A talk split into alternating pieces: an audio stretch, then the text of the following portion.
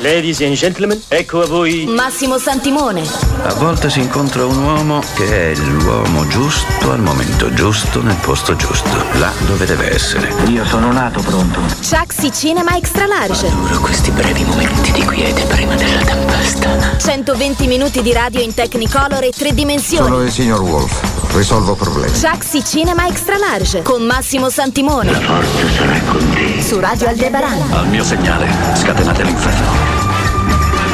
Allora, pronti a iniziare questa puntata di Chucksy Cinema Extra Large alle 12.09 minuti col personaggio del giorno, o perlomeno col personaggio con cui iniziamo la puntata di oggi ed è Steven Spielberg, questo regista, produttore, sceneggiatore. Ha fatto anche un paio di comparsate, non possiamo dire attore, ma qualcosa del genere. E lui compie gli anni tra qualche giorno, il 18 di dicembre, e appunto oggi è il 16, quindi tra soli due giorni sarà il compleanno di Steven Spielberg, questo regista che ha iniziato la sua carriera da giovanissimo con la televisione, anzi come si vede nel suo film The Fablesman, che è sostanzialmente la sua storia, una biografia, lui ha iniziato proprio con questa piccola camera a 8 mm a fare dei piccoli film e da lì praticamente non si è mai più fermato, è arrivato nel mondo della televisione, ha diretto anche eh, un episodio dell'ispettore Colombo, ha diretto un piccolo film che si chiamava Il Signore delle Tenebre, insomma ha fatto prima cose per la tv e sempre per la tv ha fatto quello che è stato il suo film di punta per inizio carriera, cioè Duel,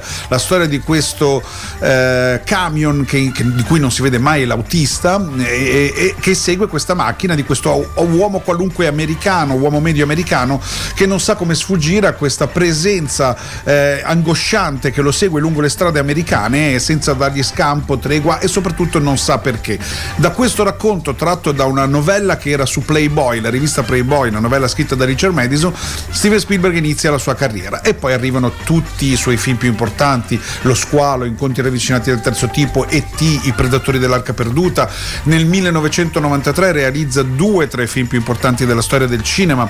anche se Lo squalo è fondamentale, però arrivano nel 93 Jurassic Park che cambia anche un certo concetto dell'utilizzo degli effetti speciali e soprattutto Schindler List, film che mh, tocca le corde emotive ai massimi livelli, gli dà la possibilità di vincere il suo primo Oscar da regista, era già stato candidato altre volte ma non aveva mai vinto, poi vincerà il suo secondo Oscar anni dopo con, eh, proprio come miglior regista per il film Salvate il soldato Ryan, insomma un grande personaggio Steven Spielberg che eh, aveva un gruppo di amici quando era a scuola, studiava insieme a un gruppetto di personaggi che si facevano chiamare i Movie Brats, pensate un pochino, e loro erano niente meno che eh, Martin Scorsese, George Lucas, Francis Ford Coppola, Brian De Palma e appunto Steven Spielberg che era il più giovane di tutti, che era l'unico che non si faceva di qualunque tipo di droga, non ascoltava il rock and roll, mh, però comunque era eh, veramente un tizio con una marcia in più, appassionato di tutto ciò che era novità elettroniche, computer, insomma un grande Steven Spielberg che ci ha regalato emozioni infinite, che piaccia o non piaccia, lui è un uomo che ama il cinema e sa come funziona la macchina cinema ed è, ed è veramente un, un regista che ancora oggi continua a macinare successi su successi, sia come ehm, regista che come produttore. Io voglio ricordare che eh, Steven Spielberg ha, ha cominciato già da giovane all'apice della carriera a produrre dei film importanti eh, come i Gremlins, come i Goonies, come Poltergeist, Demoniache Presenza, che di fatto sembrano un po' dei film suoi, sembrano sue regie, e poi è stato anche il produttore, e lì è stato veramente lungimirante, ha capito che questo regista era veramente bravo, eh, produce Ritorno al futuro, il primo film della trilogia diretto da Robert Zemeckis, insieme loro due avevano già lavorato su un altro film che era 1941 all'Arme Hollywood che Zemeckis aveva scritto e poi gli, gli- produce questo capolavoro totale della storia del cinema che tutti conosciamo, Ritorno al futuro. Quindi per omaggiare